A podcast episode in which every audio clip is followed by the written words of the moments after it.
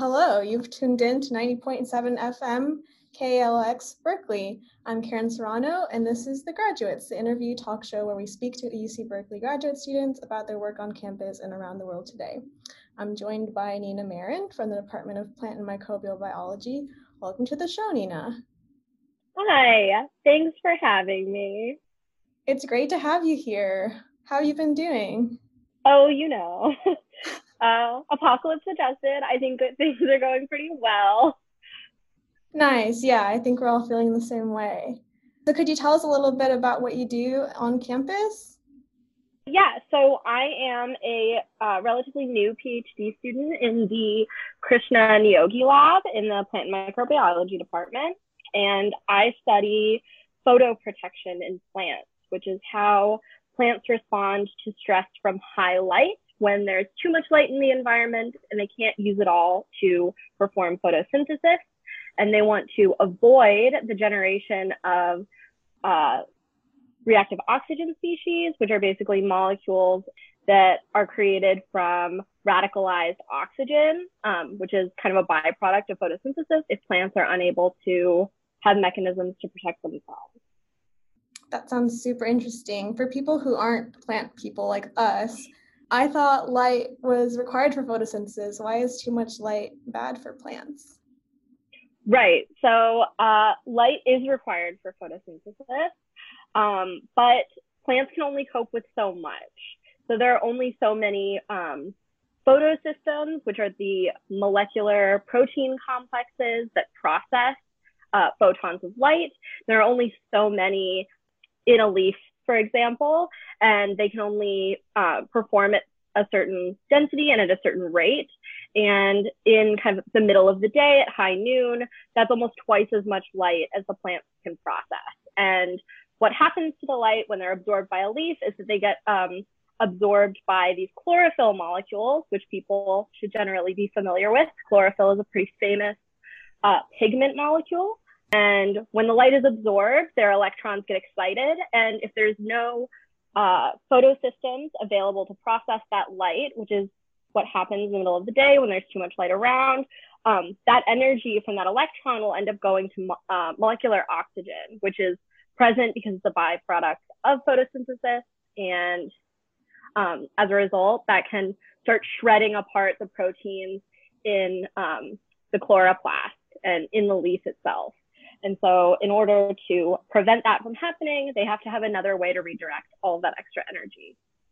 Cool. So it sounds like they just get really overwhelmed with all the energy they're taking in, and they have to kind of shuttle it other places so they don't shuttle it to those bad oxygen species. Exactly. That's super cool. How are you studying that?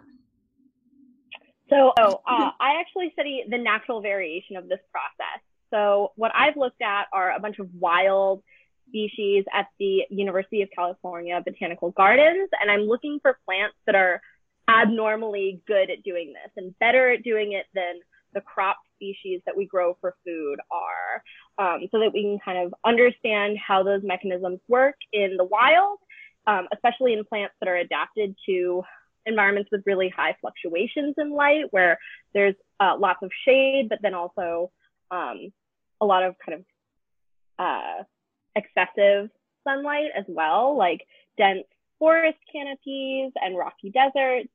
Um, and I study kind of the natural variation of these um, photoprotective mechanisms in wild species. So, how can you tell which plants are good at it and which plants aren't good at it? Uh, through this really fancy measurement system um, called fluorometry.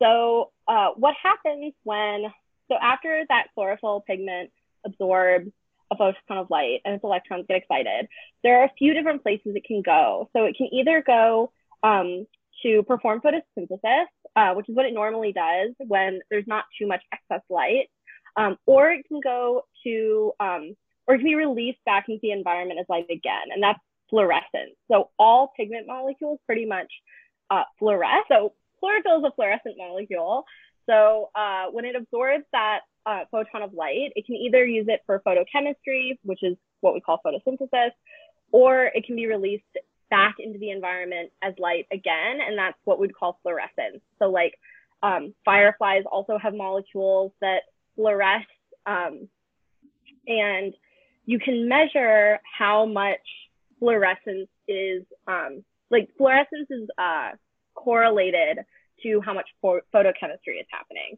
And so when the fluorescence goes down, this is actually a sign that the plant is beginning to perform photoprotection instead of photosynthesis. And we can use that by using a fluorometer.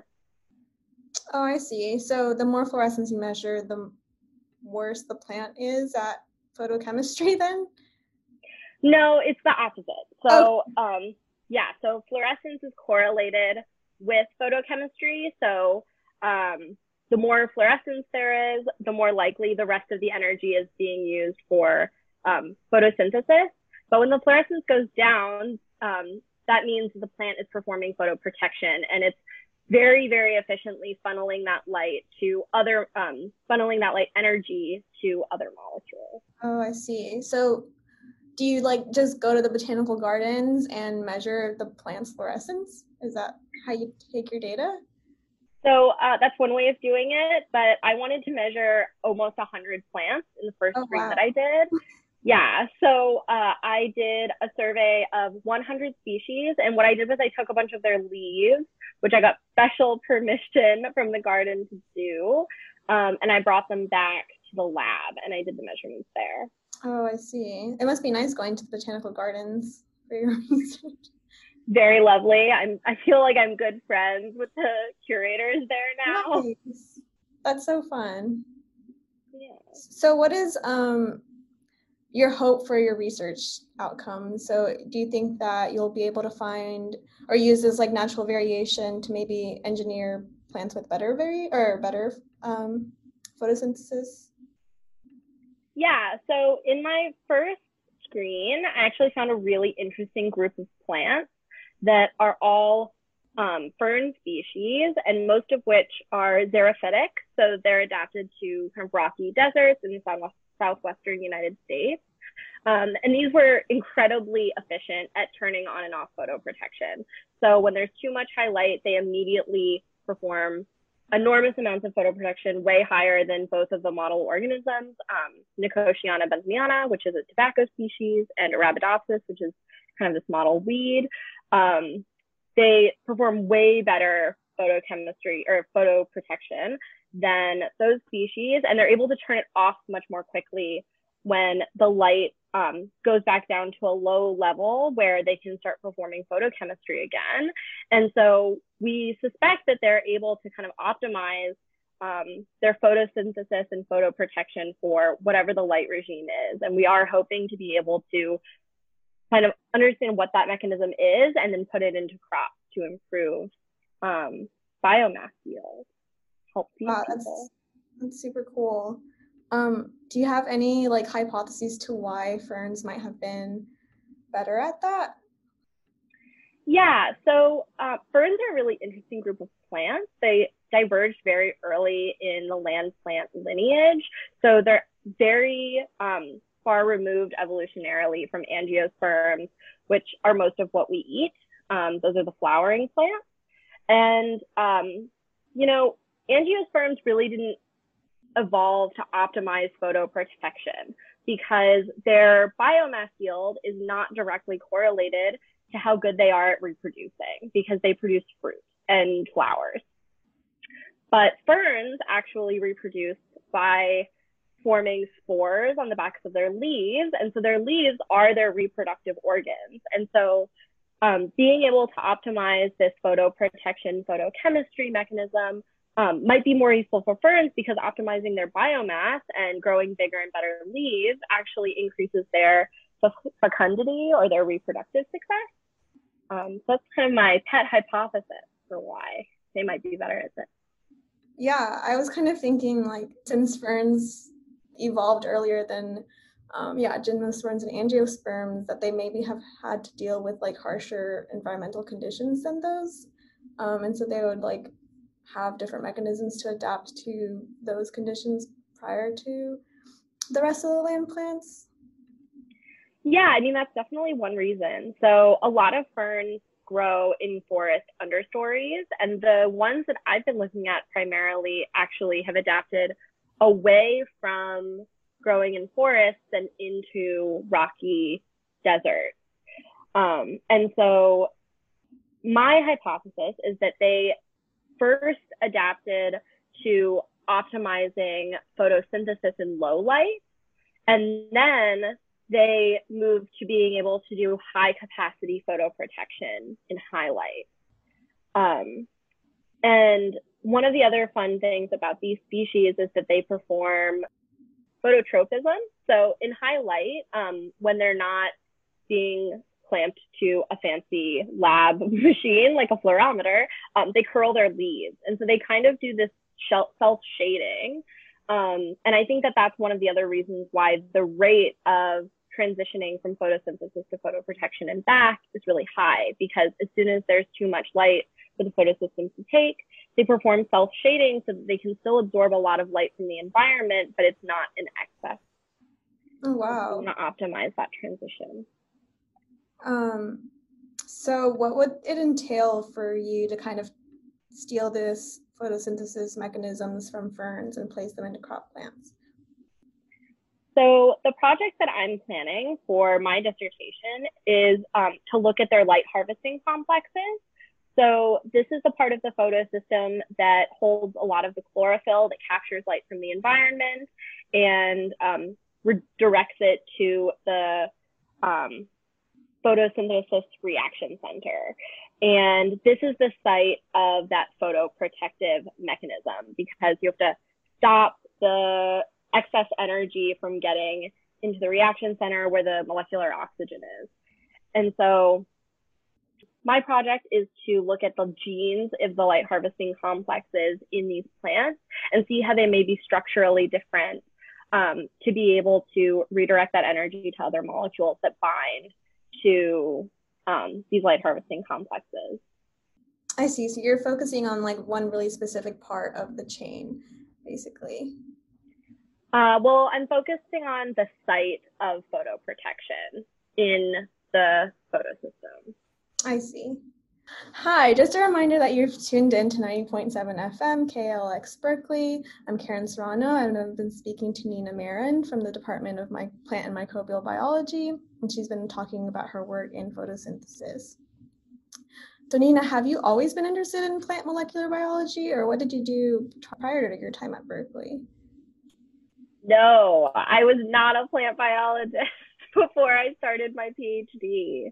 Um, in undergrad, I worked in very basic um, genetics and molecular biology. So I studied um, I studied sex determination in C. elegans, um, which is a model worm, and it's super common for um, kind of studying how uh, genes are regulated and how genomes function um, because they have very small, well characterized genomes. And then um, when I graduated, I worked for two years as a microbiologist in a lab at New York University.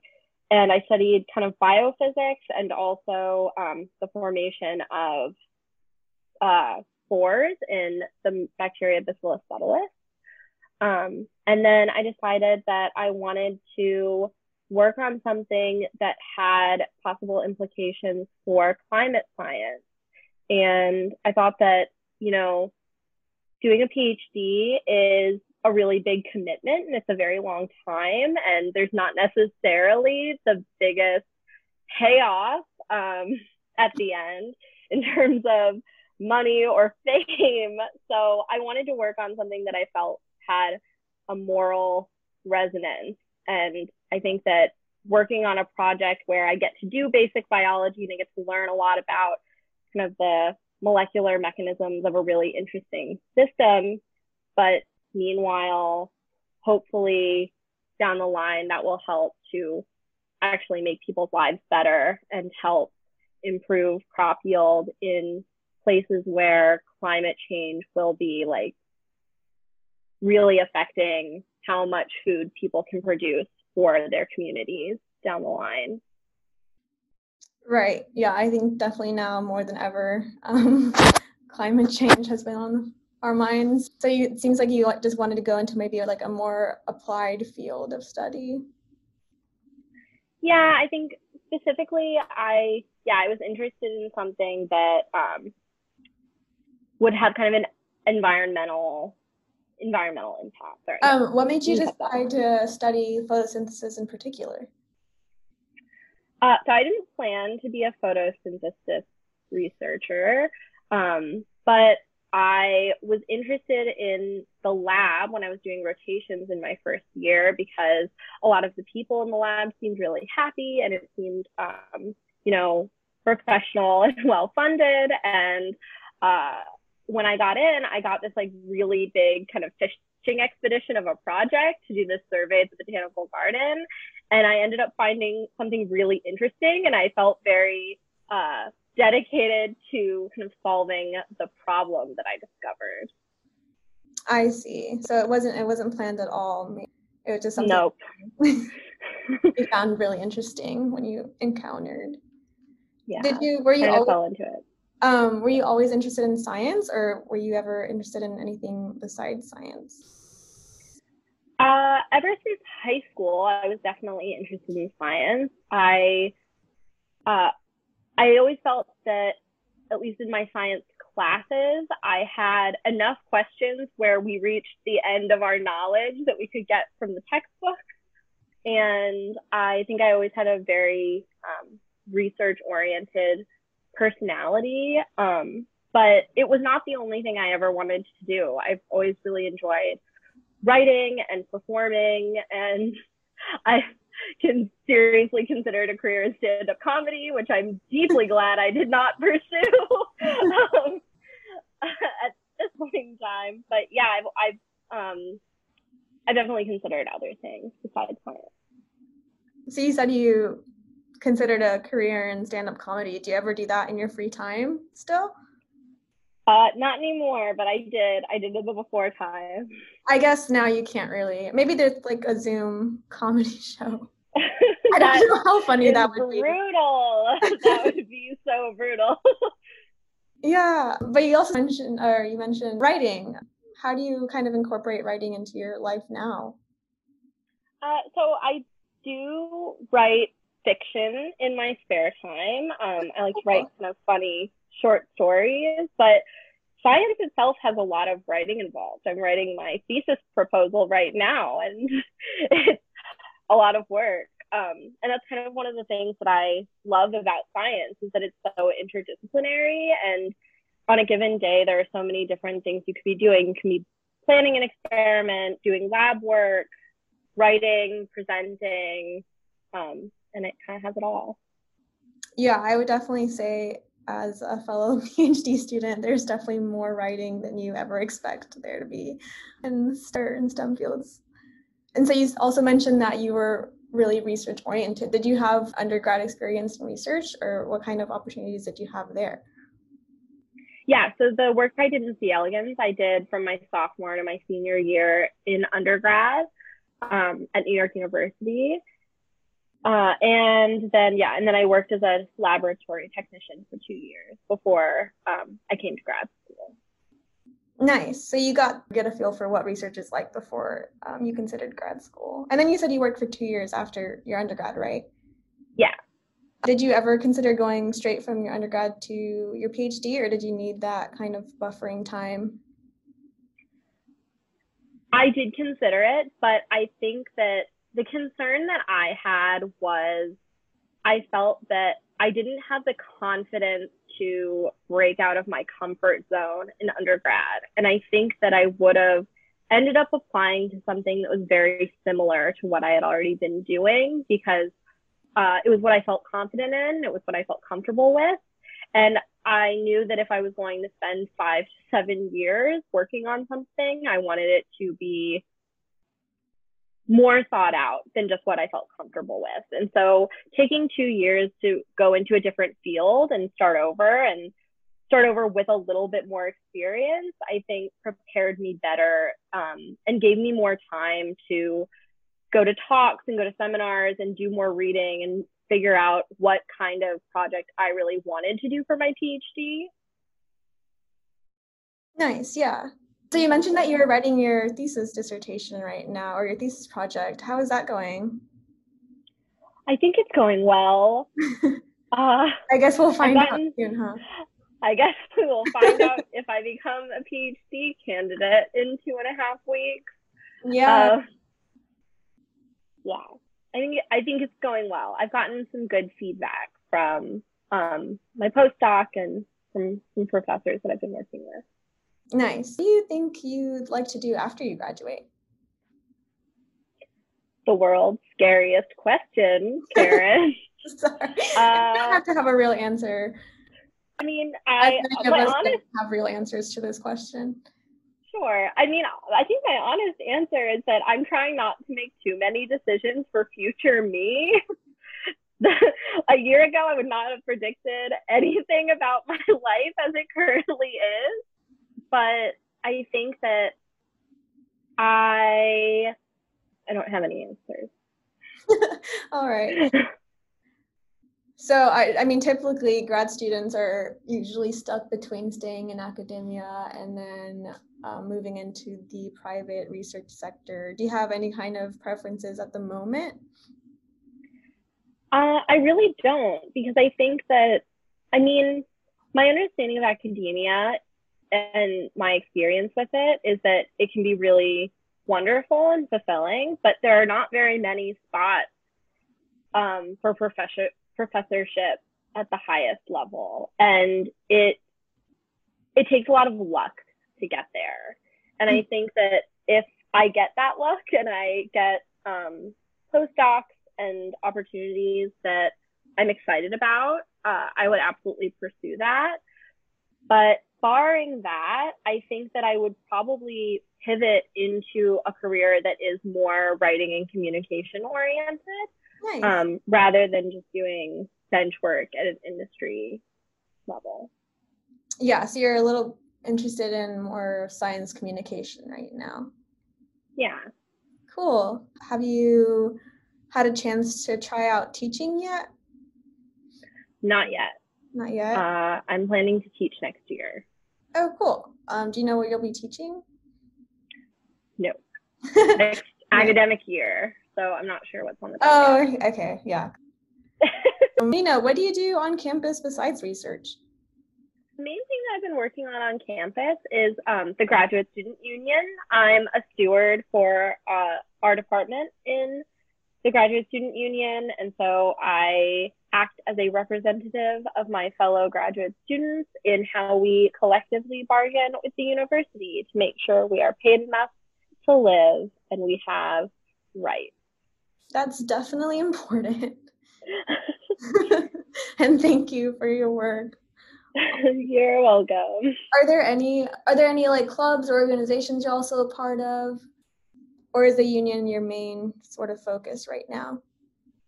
Union is my main focus. Um, in my spare time, I used to also do swing dancing occasionally on campus. There's a Lindy Hop um, oh, that's kind so of club on Saturdays, which was so much fun.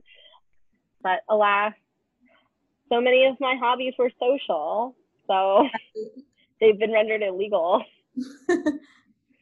Are you still in Berkeley this semester, or have you decided to go home?